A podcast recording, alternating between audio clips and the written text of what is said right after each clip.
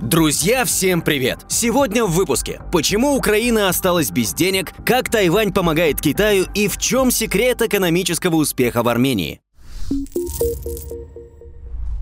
Израилю объявили войну. Субботний день начался с того, что группировка «Хамас» неожиданно и без объявления войны напала на территорию Израиля.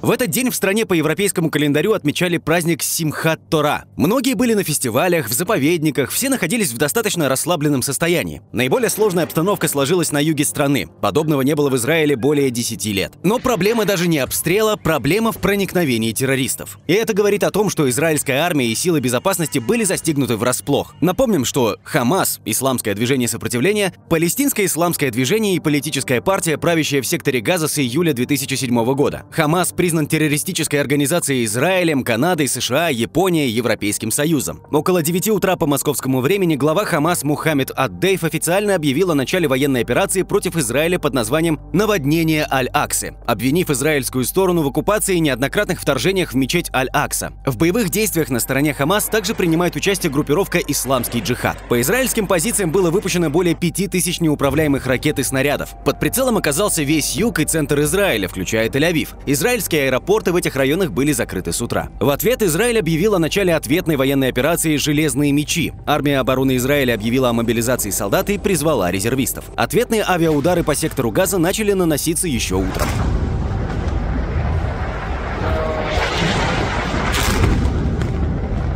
Одновременно с этим боевики Хамас проникли в несколько израильских городов и захватили заложников. Там идут бои. Крупный город Ашкелон оказался в руках Хамаса. Боевики патрулируют центр города. В США осудили действия Хамас. В МИД России заявили, что поддерживают контакты со всеми сторонами и призывают к сдержанности. Хамас совершил серьезную ошибку, начав войну против государства Израиль. Солдаты Цахал сражаются с врагом. Государство Израиль выиграет эту войну, заявил министр обороны Израиля. Мы следим за развитием ситуации в нашем телеграм-канале. Подписывайтесь, ссылку оставим в описании и в закрепленном комментарии.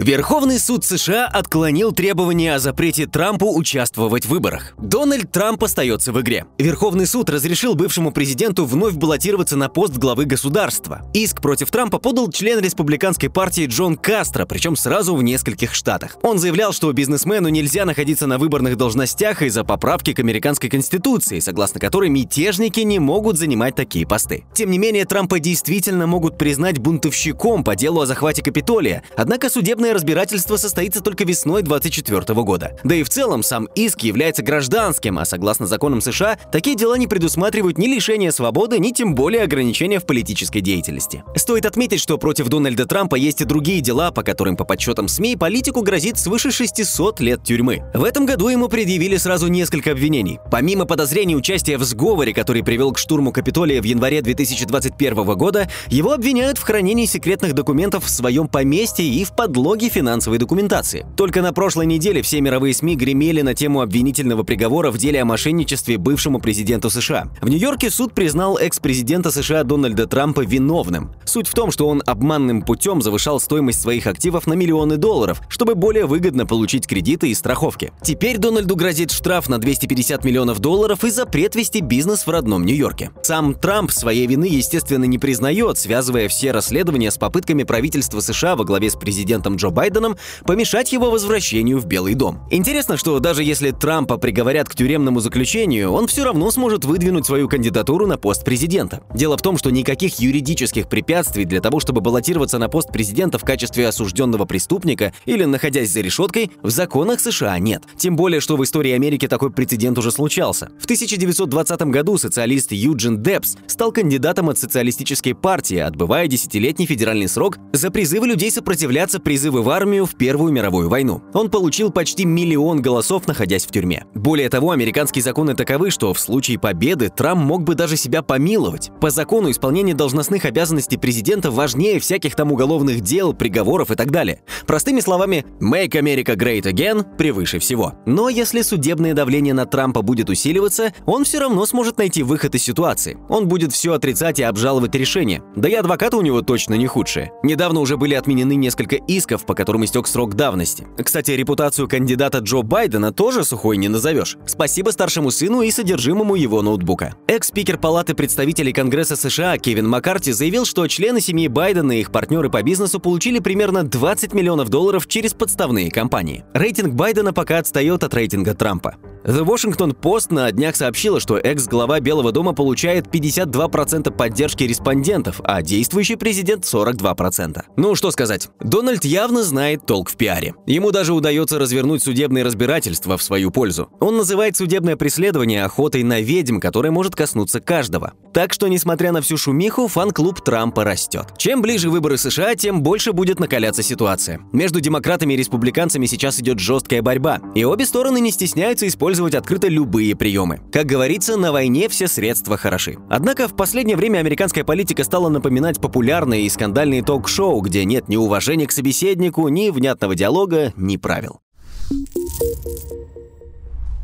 Политические разногласия в США могут лишить Украину военной помощи. Раз уж мы заговорили о Байдене, в начале этой недели президент США утвердил проект бюджета страны на 45 дней. В результате правительству удалось избежать шатдауна за 2,5 часа до его наступления. Если бы его не успели принять, то в США началась бы частичная остановка работы правительства. Напомним, что самый продолжительный шатдаун в истории Америки случился при Дональде Трампе, который длился 34 дня. Делать все в последний момент из-за внутренних разногласий американского правительства стало уже традицией. Тем более, когда вопрос касается денег. Демократы предлагали принять временный бюджет, в котором была заложена помощь Украине на $6 миллиардов вместо 24 миллиардов, которые просил Байден. Таким образом, правительство страны могло продлить работу до 17 ноября. Однако проект не прошел, так как республиканская партия еще с мая требует радикальных сокращений бюджета. Тогда спикер Палаты представителей и республиканец Кевин Маккарти предложил сокращенный вариант бюджета, из которого убрали статью помощи Украине, и обе палаты поспешно его одобрили. После этого в Пентагоне заявили, что почти все доступное финансирование для помощи Украине исчерпано. Там выразили надежду, что Маккарти внесет отдельный законопроект о предоставлении такой помощи. Однако что-то пошло не так. Республиканцы обвинили Маккарти в сделке с демократами, из-за чего не был допущен шатдаун правительства. И вот впервые в истории США Палата представителей отстранила от занимаемой должности своего спикера. За отставку проголосовали 216 конгрессменов против 210. Удивляет, что 8 республиканцев присоединились к демократам, чтобы убрать Маккарти. Пока Палатой представителей будет руководить временный спикер. В результате вопрос принятия бюджета в США снова в опасности. Теперь вместо обсуждения параметров бюджета политики займутся поиском, утверждением и согласованием нового кандидата. Отставка Маккарти грозит лишить Киев американской помощи. Выборы нового спикера будут иметь решающее значение, так как претенденты на пост Маккарти придерживаются разных взглядов на поддержку Украины, заявило издание The Guardian.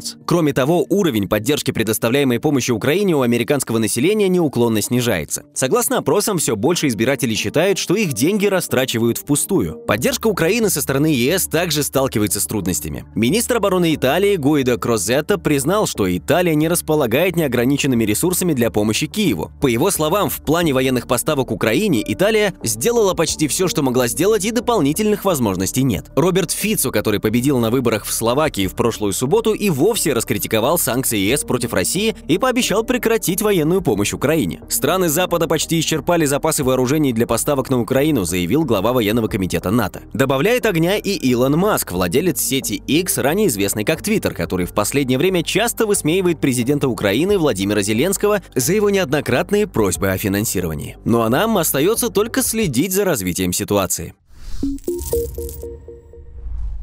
Тайваньский бизнес обвинили в оказании помощи Китаю. По данным американских СМИ, ряд компаний Тайваня сотрудничают с китайскими компаниями, производящими полупроводники, а также направляют своих специалистов в КНР. Ключевые технологические фирмы Тайваня помогают Huawei строить заводы по производству чипов в Китае, пишет Bloomberg. По мнению издания, бизнесу Тайваня нет дела до американских санкций. Он игнорирует напряженные отношения между островом и материком и продолжает сотрудничать со своим потенциальным соперником. Как выяснилось, журналисты наблюдали за строительными площадками недалеко от города Шэньчжэнь, где находится штаб-квартира Huawei. В частности, они заметили на работниках одной полупроводниковой компании, которая находится под санкциями США, защитные жилеты тайваньской компании Topco Scientific. Кроме того, там же был замечен грузовичок с логотипом французской компании Air Liquide, которая специализируется на технических газах, необходимых для производства полупроводников. Многие из компаний заявили, что они действительно работают с китайскими партнерами, но не нарушают санкции США. Например, компания Topco утверждает, что работает работает только над системой водоснабжения предприятия в КНР. Во французской компании также заверили, что не нарушают своей деятельностью в Китае никаких из действующих американских ограничений. Безусловно, деятельность компании может и не подпадать под американские ограничения. Эксперты говорят, что факт нарушения санкций можно будет установить только при наличии более точных данных о том, что там происходит. Тем не менее, СМИ уже раскритиковали тайваньские компании за выбор в пользу прибыли. Стоит отметить, что на Тайване не просто найти компании, которые не были хоть как-то связаны с китайским рынком. Сегодня на КНР приходится почти 40% всего тайваньского экспорта. А это говорит о высоком уровне экономических связей между Китаем и Тайванем. Несмотря на то, что нынешняя власть Тайваня стремится к независимости острова, ей было бы сложно как-либо убедить местный бизнес прекратить сотрудничать с той или иной компанией КНР. Потому исключать то, что какие-то тайваньские бизнесмены решаются на подсанкционную деятельность в КНР, нельзя. Министр экономики Тайваня заявила, что власти острова изучат деятельность этих компаний в КНР. В 2022 году Тайбэй обещал работать с США и другими своими союзниками, чтобы не допустить попадания в руки китайских военных самых современных технологий. Ну что сказать, похоже, успехи китайской Huawei не дают спокойно спать Америке. После выхода скандального смартфона Huawei Mate 60 Pro американские инженеры разобрали и изучили его компоненты. В результате выяснилось, что компания как-то научилась обходить жесткие санкции США. Сейчас Минторг США пытается понять, каким образом Huawei смогла успешно развиваться в сфере полупроводников. А ведь и правда интересно, как?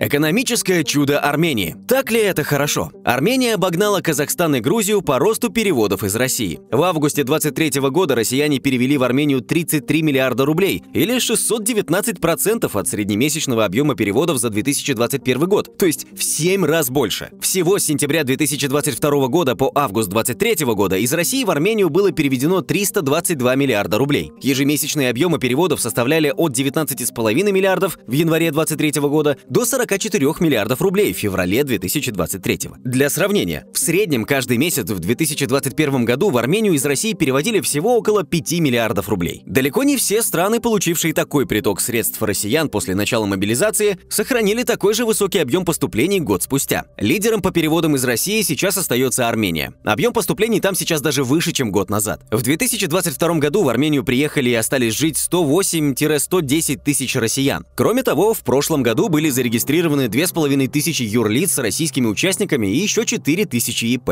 Все это привело к трехкратному росту прибыли банковского сектора, увеличению человеческого капитала в IT-сфере на четверть, а рост ВВП страны за январь-май вырос на рекордные 12%. Однако эксперты считают, что все не так хорошо, как кажется. Такие притоки денег из-за рубежа укрепляют армянские драмы и могут спровоцировать голландскую болезнь, состояние, при котором конкурентоспособность и экспорт обрабатывающих отраслей страны снижаются из-за притоков валюты только по одному сектору. Разбираемся, почему. Экспорт из Армении в 2022 году в целом вырос примерно на 78%, составив около 5 миллиардов долларов. При этом экспорт в Россию увеличился почти втрое, превысив 2 миллиарда рублей. Общая доля РФ в армянском экспорте выросла с 28 до 45%. Кроме того, резко увеличили свой экспорт в Армению Европа 49% и Китай 65%, что говорит о том, что страна за последние полтора года стала хабом для поставки серого импорта в России. При этом сельскохозяйственное производство, а это одна из основных отраслей экономики страны, почти не показывает рост. Экспорт легкой промышленности и табака, который Армения традиционно экспортировала, снизился на 30-50%. Получается, в страну приехало много людей, потребление выросло, деньги идут, но своего ничего нет, и это расшатывает баланс экономики. Помимо этого, Армения имеет один из самых низких уровней инвестиций в мире, что также является серьезным препятствием для экономического роста. Фондовый рынок, который мог бы привлекать инвесторов, довольно слаб, да и сегодняшняя геополитическая ситуация в Армении не располагает к иностранным инвестициям. 30-летний конфликт с Азербайджаном и закрытость сухопутной границы с Турцией резко снижают логистическую доступность Армении для мира. Страна сильно зависит от российского рынка, на который приходится около 50% всего объема экспортных операций Армении. А в июле министр экономики Армении заявлял, что товарооборот между Россией и Арменией может вырасти до 60% по итогам 2023 года. Однако сегодня отношения Армении и России портятся на глазах. Так, например, секретарь Совета безопасности Армении Армен Григорян Пашинян заявил, что у России есть четкие обязательства по защите Нагорного Карабаха, которые Москва не выполнила. Напомним, что Азербайджан 19 сентября 2023 года начал в Карабахе контртеррористическую операцию, которая закончилась спустя сутки. По итогу Нагорный Карабах, много лет существовавший как непризнанная республика, объявил о прекращении своего существования. Премьер-министр Армении Никол Пашинян заявил, что Армения может покинуть ОДКБ, Организация договора о коллективной безопасности. А 3 октября парламент Армении ратифицировал римский статус Международного уголовного суда. Это обязывает Ереван выполнить решение МУС об аресте президента России Владимира Путина, если он посетит республику. Несмотря на недавние экономические успехи, Армения по-прежнему остается небогатой страной. Дальнейшее ухудшение российско-армянских отношений грозит потерей экономических связей с Россией. И это, безусловно, негативно отразится на экономике Армении. Так что Ереван стоит перед выбором. Нужно определяться, куда и с кем идти дальше, покидать ли ОДКБ и стоит ли терять другие институты интеграции. А теперь давайте посмотрим, что там в России. Что здесь происходит? Россияне сократили объем наличных на руках впервые за 1,5 года. Согласно данным Банка России, всего по итогам сентября объем наличных денег в обращении сократился на 21,6 миллиарда рублей. Впервые за 1,5 года это произошло не из-за сезонного фактора, а из-за резкого повышения ключевой ставки с 7,5% в июле до 13% в сентябре, что повышает доходность вкладов. В прошлый раз несезонное сокращение объема наличных было весной 2022 года, когда жители России активно пополняли счета и депозиты в банках в связи с резким повышением ключевой ставки до 20%. В прошлом году россияне выносили свои средства из банка в больших объемах 2 раза после начала событий на Украине и после начала мобилизации в сентябре.